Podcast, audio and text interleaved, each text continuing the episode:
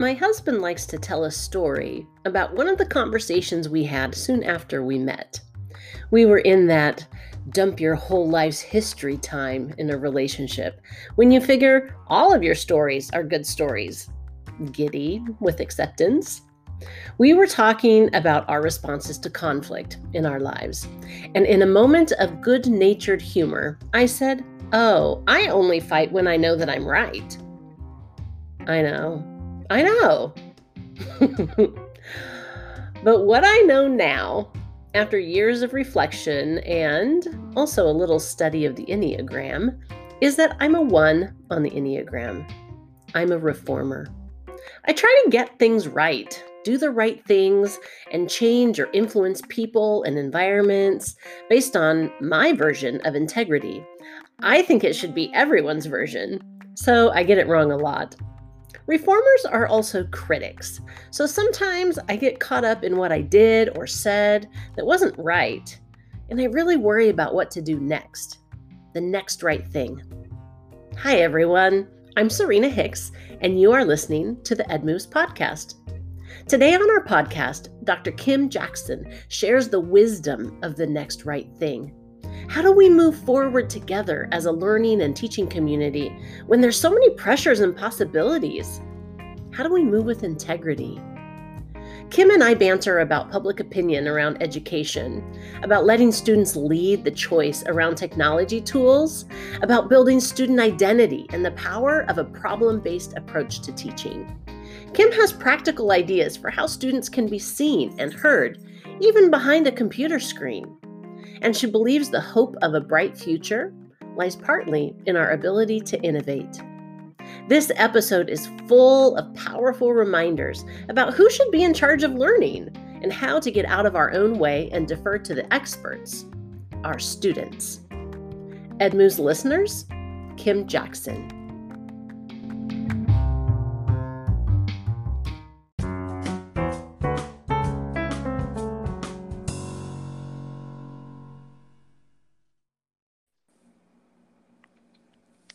Kim Jaxon, welcome to the EdMoves podcast. Thanks for having me, Serena. I have been reading a lot of your work lately because a lot of your words are resonating with me, and I'm so excited to have you here. Thank you. I know your school year is really busy and just got started, so I appreciate you setting aside some time to chat with me. Oh, happy to. Appreciate Can, it. Yeah. Can you? um, I know that we visited just um, a little bit prior to starting the recording, but I would love for you to tell the EdMoves listeners just a little bit about you, where you are, what you do, what's your day job. so, Kim Jaxon, uh, and I'm a professor of English at California State University Chico, which is in Northern California, uh, a couple hours north of Sacramento, rural, pretty rural area. I think a lot about literacy. I'm a literacy scholar, and I'm very uh, drawn to thinking about digital literacies. So I'm interested in, for example, things like the hashtag as kind of a profound symbol in this moment in time. Um, wow, how could one little you know symbol do so much in the world for both you know good and sometimes problematic right yes. so um uh, that's a lot of what i do i dabble a little bit in things like um, working with students around game design and how that works in classroom design and um, really interested in things like science writing and how people learn to write in different communities of practice. So those are kind of the spaces that I inhabit and think about. That's all the spaces. That's a lot of spaces. Yeah. you know, it's because writing ends up being kind of this ubiquitous thing, right? So, uh, you know, when you yes. think about teaching of writing, it touches so many areas, right? Yes, and that is actually what brought me to your work. I had heard your name around National Writing Project circles um, because I'm a writing project fellow. And so I had heard your name there. And then a recent blog that you wrote was popping around the hashtag sphere, the yes. interweb. right. And what brought me to your work actually was your writing. And then the blog post that that most recently brought me to your work pulled me in because of the writing. But then as you're saying it dabbled in all of these other topics about literacy and, and access to technology. So i that's the direction i kind of want to go in having a conversation if if you're cool. okay with that. Um, yeah cool. the the first thing that made me continue um, reading the the long form blog post that you published was the statement that you made every educator i know is trying to get this moment right and and it hooked me because that had been, has been my struggle that I'm I'm trying to get it right and and I don't know what right is. so yeah. yeah.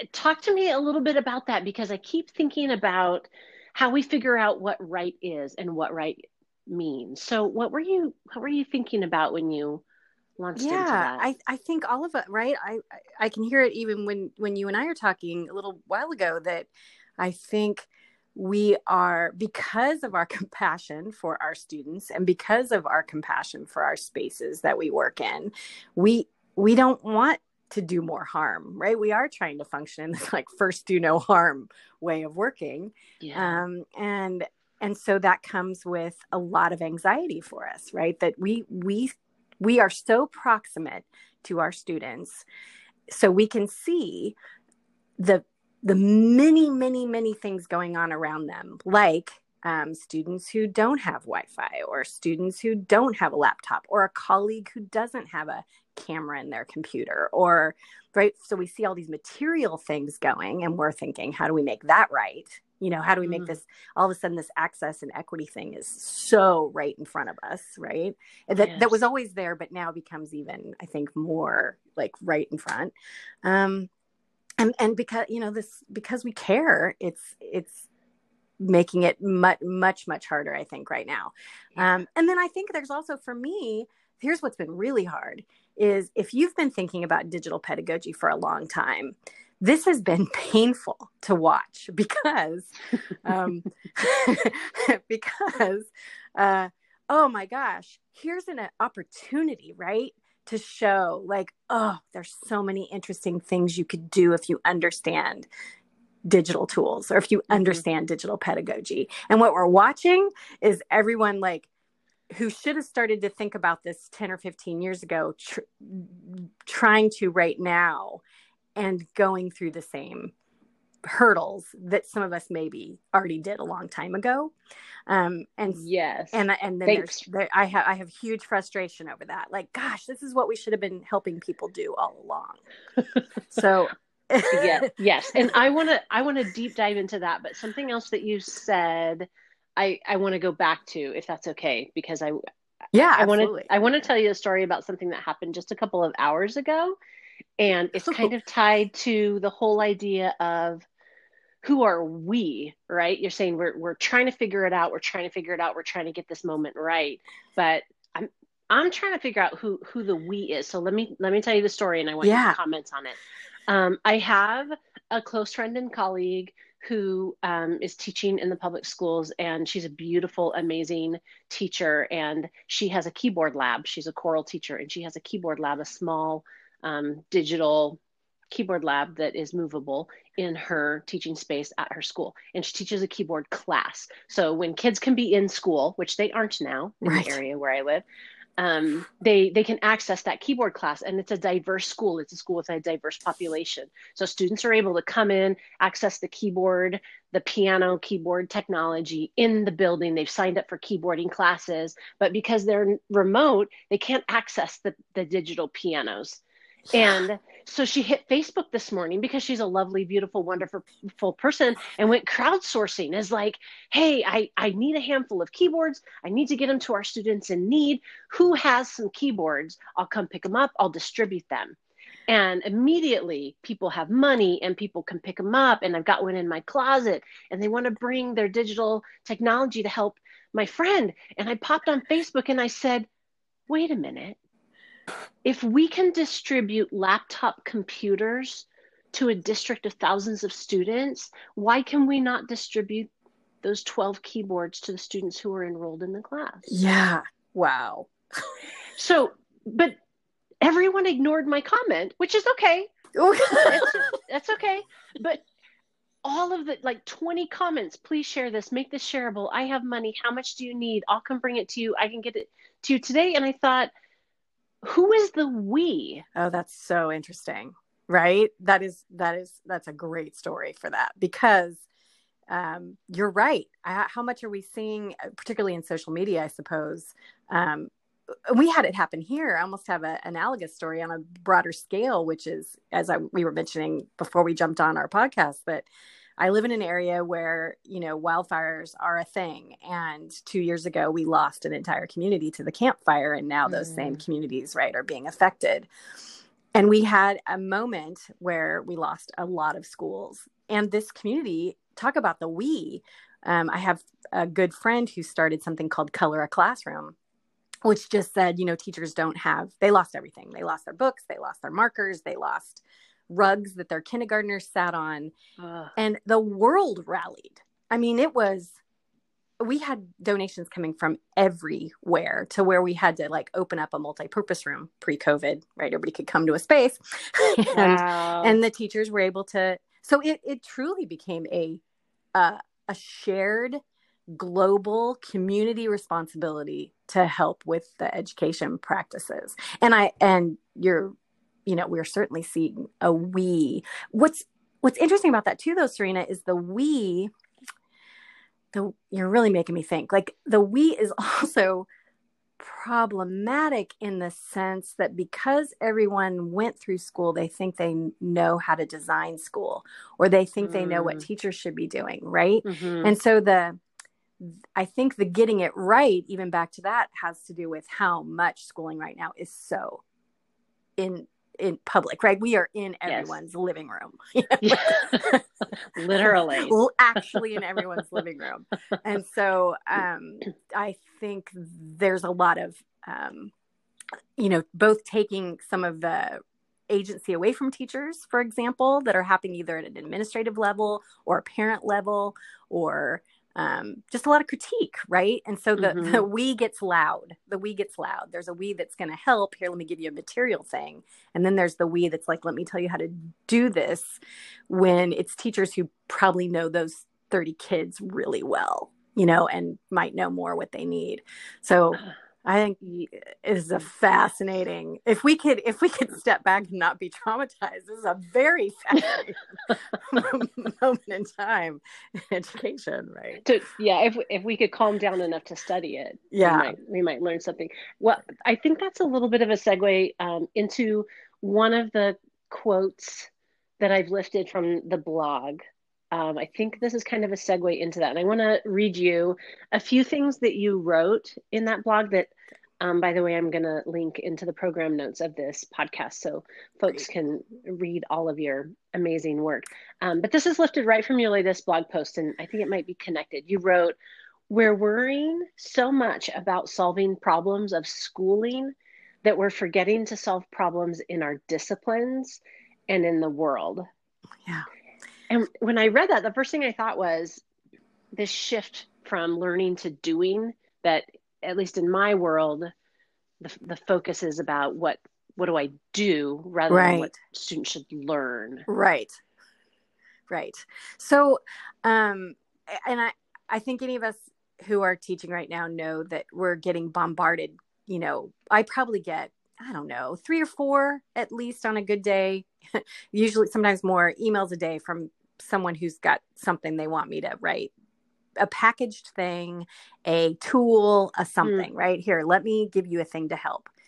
And mm-hmm. when I hear my, I work because I work with the writing project and because I work a lot with professional development on my campus. When I work with faculty, um, often the questions that those tools lead to are things like, how do I take attendance in this online space? Or how mm-hmm. do I what do I do about um, making sure they've read? Or, you know, there's all these like surveillance, procedural, procedural mm-hmm. kind of that that are that are the problems of school. That those are the problems of school. Those are not the problems I'm interested in working with my students on, and they certainly aren't the first thing that I want to mm-hmm. think about. Those are like secondary, like or mm-hmm. way down the road. How am I going to translate the schooling practice? And I also think it's a low hanging fruit, right? Like if you've solved the problem of taking attendance, you can check that box, right? Oh, I did it. Uh-huh. So I understand the impulse to like, but this is a simple thing I can solve.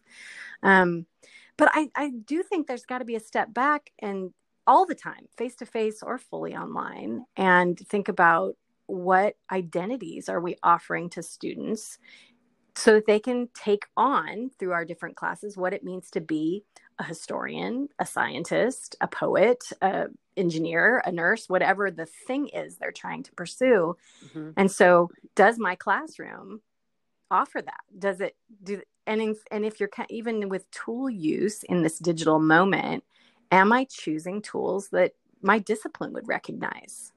You know, is mm. this and sometimes quite frankly, that might be Facebook. mm-hmm.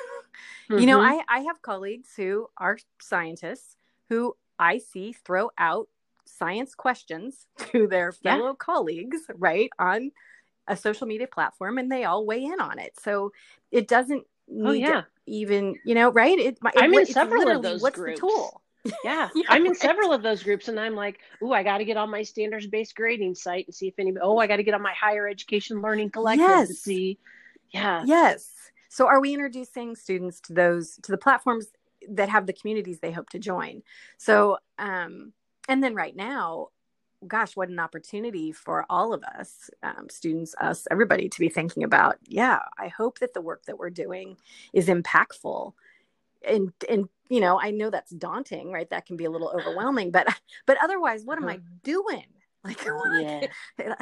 what am i doing if if the work that we're doing in class doesn't have some meaning in their lives right now okay i have to tell you this i didn't tell you this before i held this i held this story back from you but here's something i did okay after i read um the the blog post, the one that I kind of referenced, and I'm going to read some other quotes from. I, I read it like six times and sent it to twelve people because it impacted me. It impacted me so much because it was like a gut check. Like, the hell are you doing? Right? Like, get out of Padlet, get out of Flipgrid, stop building things, and start thinking about the the disciplinary lens. So I teach um, a secondary social studies methods course in the fall, and I'm I'm teaching that right now.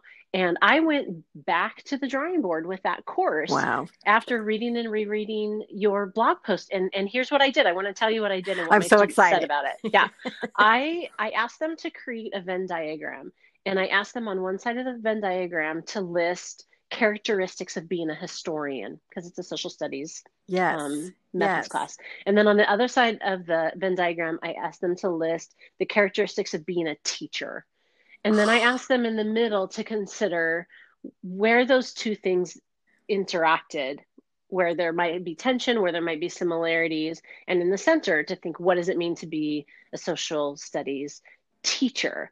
And and then they wrote about it. And it was it was beautiful because they're like, huh, it was really different. I'm going to have to shift how I think about instruction because I have been seen myself as a historian or wow i see myself kind of the same like i want to be a his i wanted to be a history teacher because i want to be a teacher so this was really great exercise but so many of them said this was the coolest thing for me kim and thank you for this so many of them said no one's ever asked me that no one i've been in college for four years i'm getting ready to student teach and no one has ever asked me about my teacher identity oh wow wow First of all, that is such a smart activity that you did. I'm completely stealing that, just so you know. Well, I, I stole it from you, so you know it's just the... upcycled. It's it's an upcycle, Kim. It's a remix.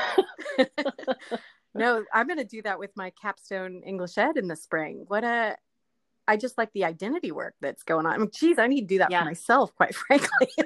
right? What a great activity. Um, yeah. and it is right. It is a the and my colleague who's at Boise, as you know, uh, Leslie Atkins Elliott, who is a mm-hmm. physicist, um, we talk all the time about um, are you helping students to learn a, about a thing or are you helping them become the thing?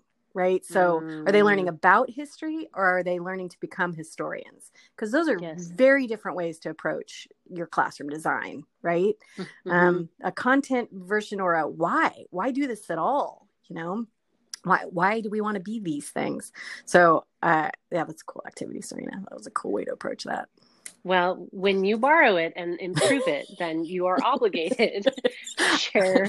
Absolutely, we got a little back and share forth. it back. It's good. Um, there's this intersection that you wrote about in the blog between disciplinary practice and technology and learning tools, and I wanna I wanna jump into that a little bit if that's okay. okay. Yeah, that's great.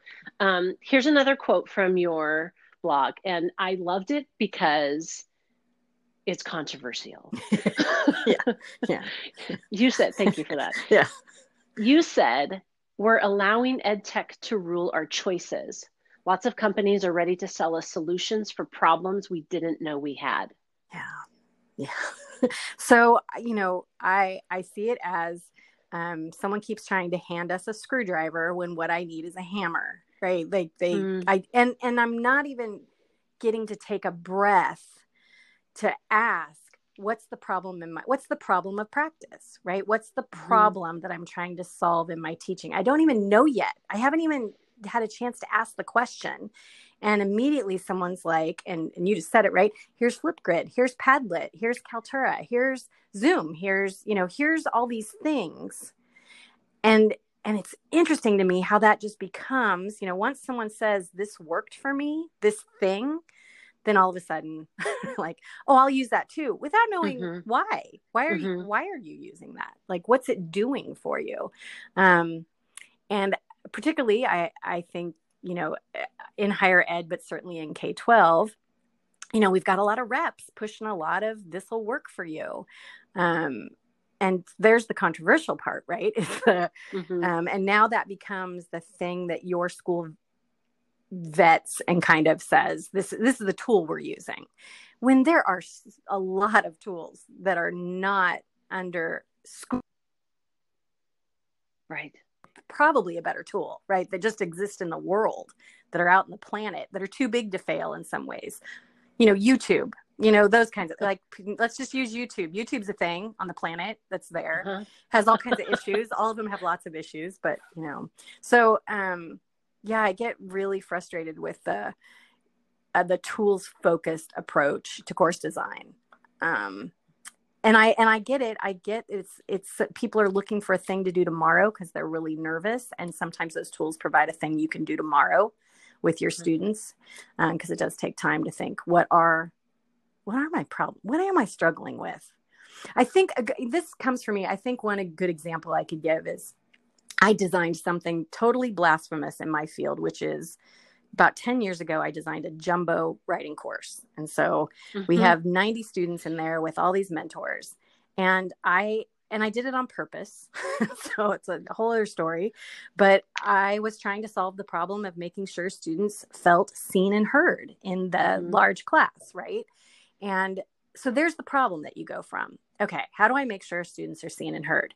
What are the ways I can do that both in the classroom and what's some digital platforms that might help me with students feeling seen and heard? So that's Mhm. you know then you're then you're going after the digital platforms or technologies from a from a problem based approach and you're thinking about offering a range that students can tap into. Maybe we're blogging. Maybe some students want to tweet. Maybe like what are the different ways that they can be seen and heard? So starting with that is sometimes a better way than here's a thing here's a thing i can use Yeah, th- and talk more a little bit about that because I know um, that one of the solution that you just offered is to start from a, a problem-based approach. What is the problem that I'm trying to solve, and and start at it from a level of pedagogy. What else would you recommend university faculty or or K-12 teachers do to step kind of outside or back behind the technology first? Is there another step after you've identified the problem? Then what?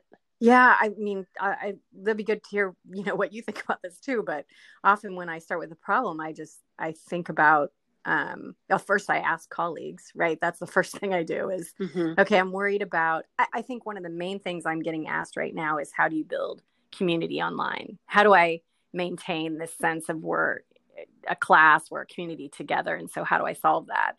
And you know, one of the first things you end up doing is throwing that out to all your other colleagues and saying, Mhm. "How are you all building community online? What are the things you do doing?" And then I start making a list of all the ways people are approaching that. That's that's one thing I actually do. And then I think about um, okay, so what works in my face-to-face class is not necessarily going to translate, you know, to a digital environment. So I, I try to be really attentive to that. That you you have to design. It doesn't scale. It doesn't transfer right in the same way. Mm-hmm. So you really do have to design for this other thing. Um, and so uh, with digital, I think a lot. If one of the problems I'm worried about is that it's going to feel like school. That's a thing that bothers me. Like that would be a thing in my teaching. I'm always trying to think, does this feel like school? And uh, one of the first things I did with this semester was think, well, what are the things that I do online that are really things I do online, like that are mm-hmm, really mm-hmm. in my mm-hmm. professional purview? And one of the things I do is meet with colleagues to write together that are not on my campus. So we might jump on a Zoom or a Google Hangout or a Skype and check in and have a Google Doc and do some shared writing and come back together and give feedback. That's a thing that I do mm-hmm. professionally. Mm-hmm. Well, that's a thing I can do professionally with my students. Virtual writing retreat. We're going to check in. We're going to all make sure we got a plan. We're going to go write for an hour, an hour and a half, and then we're going to come back and give some feedback. So, um, when I'm thinking about problems, I think if we, in a nutshell, it like problems, and then I'm throwing that out to my colleagues. What are you doing for this problem? And then I'm trying to think about whatever space I'm in what are some real things that I would do in that space as as yeah. a, someone in my field, and how can I how, offer that?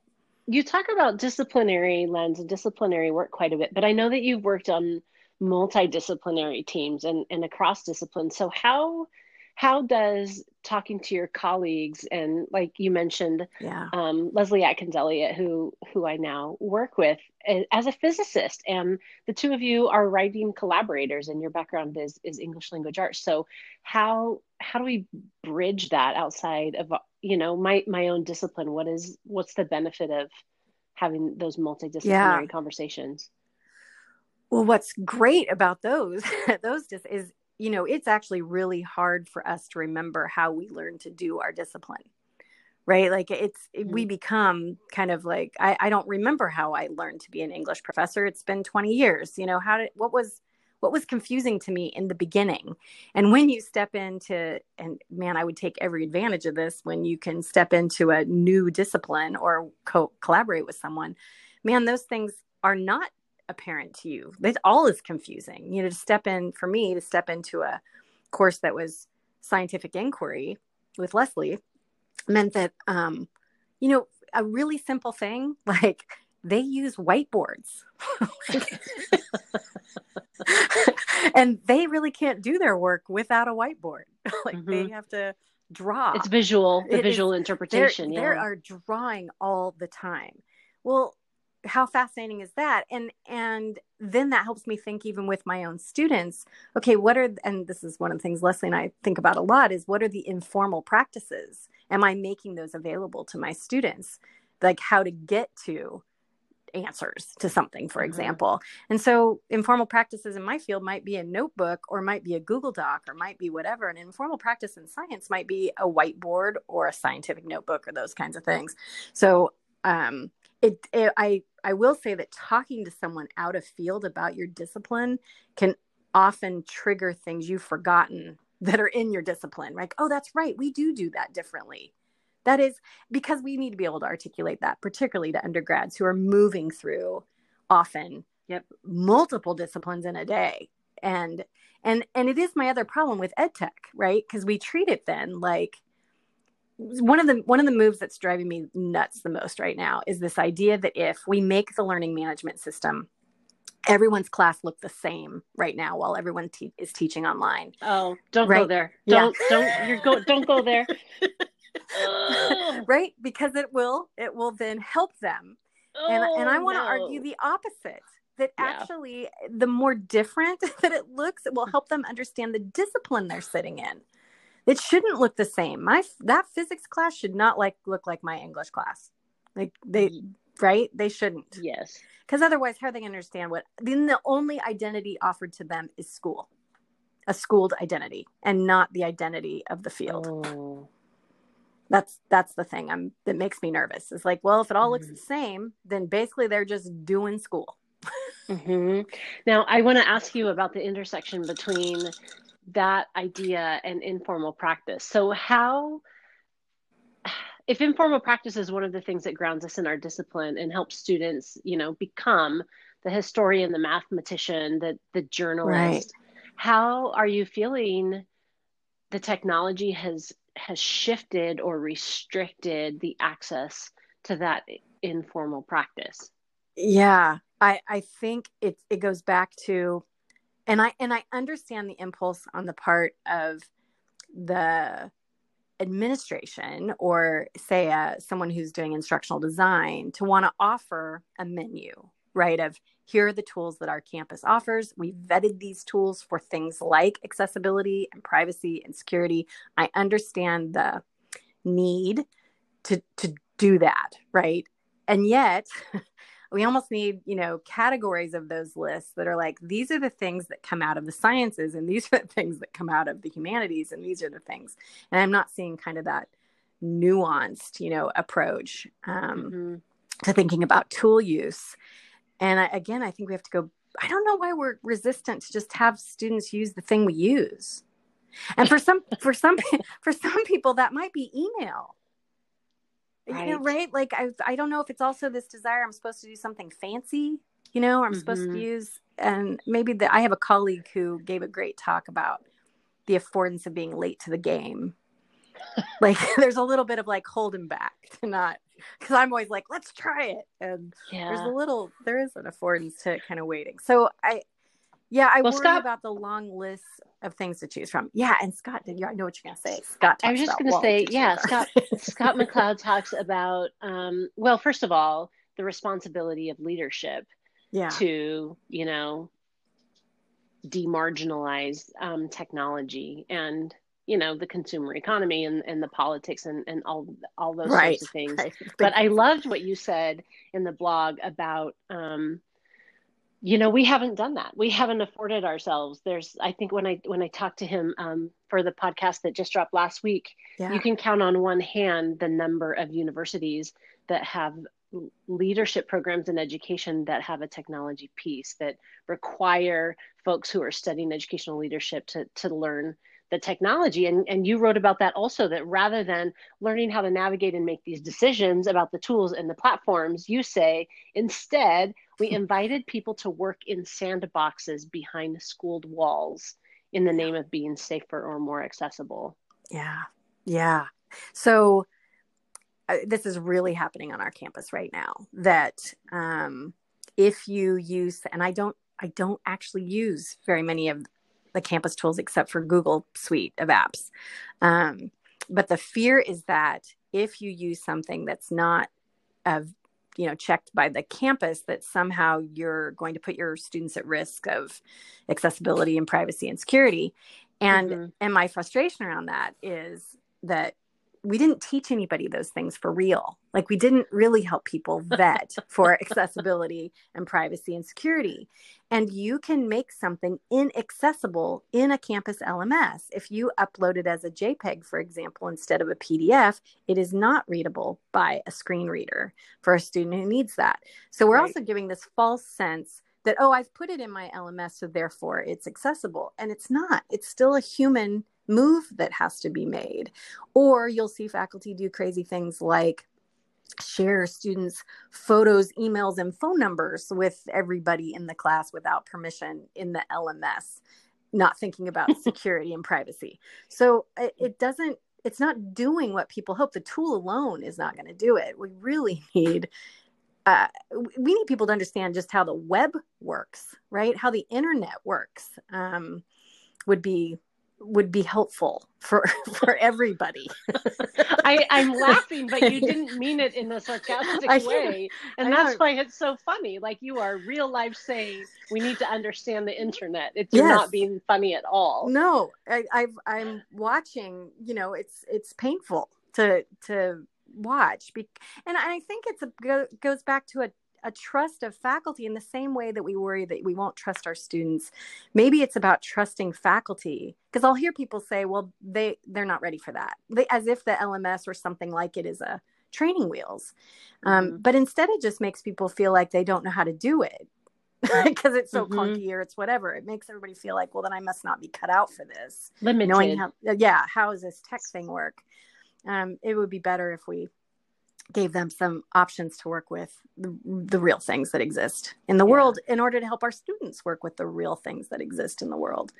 So, well, you, you're kind of dancing around this this other question that I have that I want to make sure to ask you, um, because we're kind of talking a little bit right now about both em- embracing platforms for learning and resisting platforms for learning, and and platform itself meaning a couple of different things. So a platform could be the acceptable L- LMS of a district, like you know Teams or Schoology or Google Right. Classroom right. or Canvas or Blackboard or I mean it could be the actual platform, but I'm also thinking, you know, broader than that. A platform for learning might be something more pedagogical than than Yeah. an LMS. So I'm I'm interested for you um, to think around that with me. What what it looks like to both embrace and resist yeah. platforms for learning and what that means.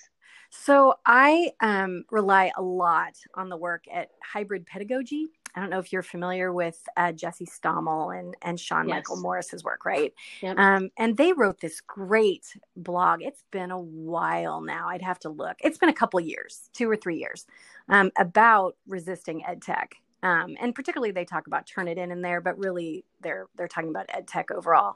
And they have these, and we could link, you know, in the resources if you'd like. I can share this. Sure. Um, they have some really good questions for evaluating um, tool use that you can ask yourself, you know, and one of the questions, I'll just, you know, as one example, one of the things when I'm thinking about any platform or thinking about a platform, a basic question would be, what is this structure, platform, whatever, saying about my relationship with students?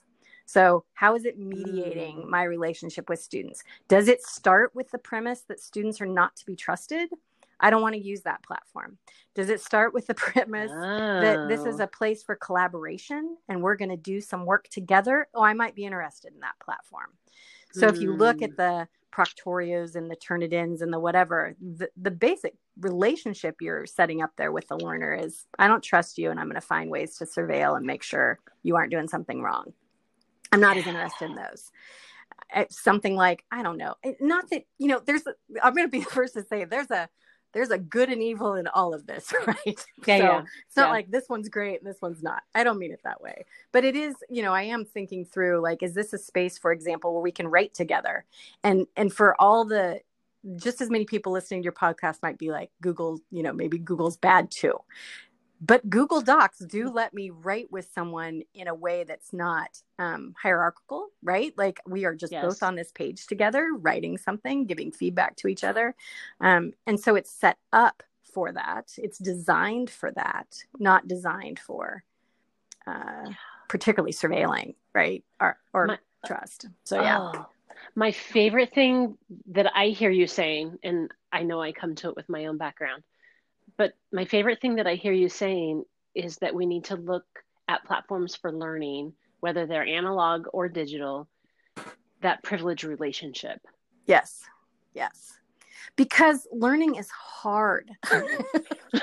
learning Yes. stuff is really hard. And and think about I think if people think through any time they left a community, it's because they didn't one feel like they had anything to contribute.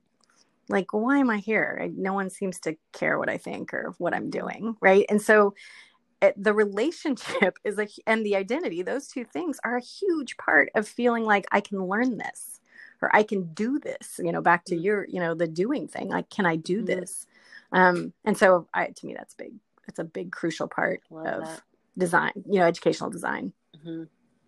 Okay, I'm going to try to land the plane. Are you ready for this? okay yeah yeah Okay. totally I, I ask this question to to everyone um, because it's a complete free for all. Like you can stay on topic, you can go off topic. Um, but I, when I was teaching in the K twelve schools, it was a couple of years before shifting to Common Core, and there was a lot of tension in the building. And when I get stressed, I read because I, I feel like information is That's power, great. knowledge is, is power. So I was reading every yes book I could get my hands on about, you know, Common Core English Language Arts because I was English Language Arts teacher. And I Yes. just I would come to PLC with with stacks and I was always sending quotes out and one of my colleagues became annoyed with that habit and said, you know, it's just going to be the same thing. I've been here for 30 years. We're to, it's the same standards. There's nothing new under the sun. Stop reading. There's nothing new under the sun. How would you have reacted or responded? Yeah. Oh, that's so good. Um, so, I mean, there's, there is a little, right? Like, think about the times we've told students, like, you have to have an original idea and i'm often like there isn't one. Like give it up. It's all it's all a remix. Everything's a remix. So i have to say i do kind of follow this like yeah there it's just a mashup or a remix of a previous idea.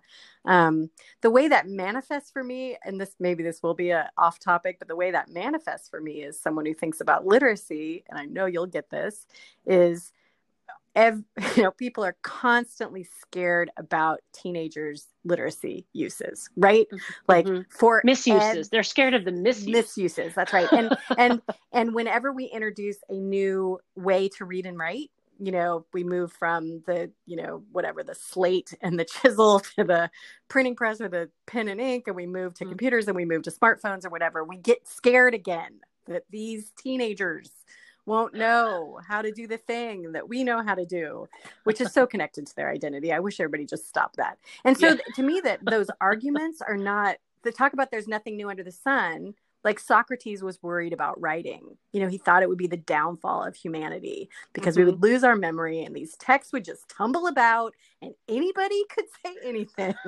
um, so so so to me there is some of those none of the nothing's new under the sun, the arguments have been the same arguments.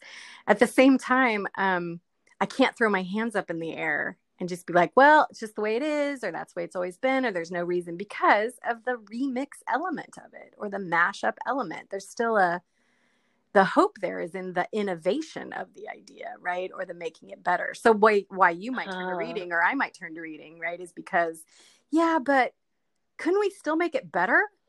like it might be the same idea, but can't I innovate or iterate off of it? Maybe that's our design yeah. thinking, you know, stuff coming in there too. Well, I know it's pretty annoying for other people. That's the tenacity. but I love that. I'm gonna figure this out. I love that. Yeah. Thank you. Okay, so tell me and tell the Ed Moves readers, what are you working on right now? What what's moving you? What's exciting you?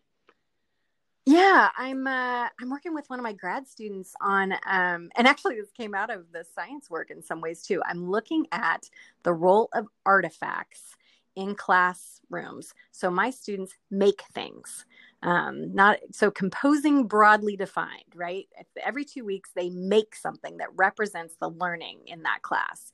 So they might make an original slam poetry. They might make a blog, they might make a film, they might make a piece of art, they make something that represents here's what I know. Oh. And what I'm oh. trying to understand with this grad student is getting at cultural ways of knowing that uh-huh. I would miss because my course is dipped in whiteness, you know? So what am I missing that is emerging in these artifacts that might not have been there if I'd have just given a scripted prompt, for example? So I had a heritage course for heritage learners uh, and speakers, and we played a lot with language diversity and celebrating language diversity. And they wrote essays, but every two weeks they created something. So the graduate students are helping me think through what's coming up in terms of Latinx identities in these in yes. these artifacts. So I'm having a blast. Like that part has been I'm just learning a ton, learning a ton about my students and learning from these grad students and really enjoying it.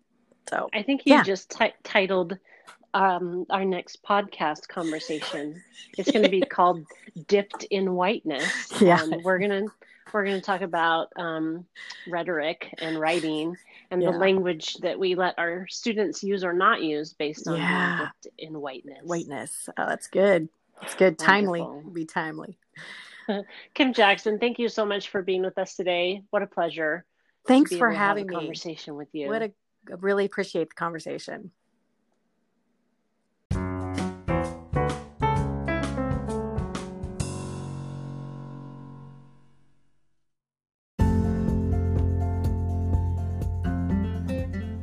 Thank you for spending some time with us today, and I hope you learned a few new moves. To help build our community, please subscribe to the podcast. You can share it on your media, maybe tag some friends and colleagues. You may also enjoy my blog, which is published at edmoves.com. Season 1 continues next week. I can't wait to be with you again.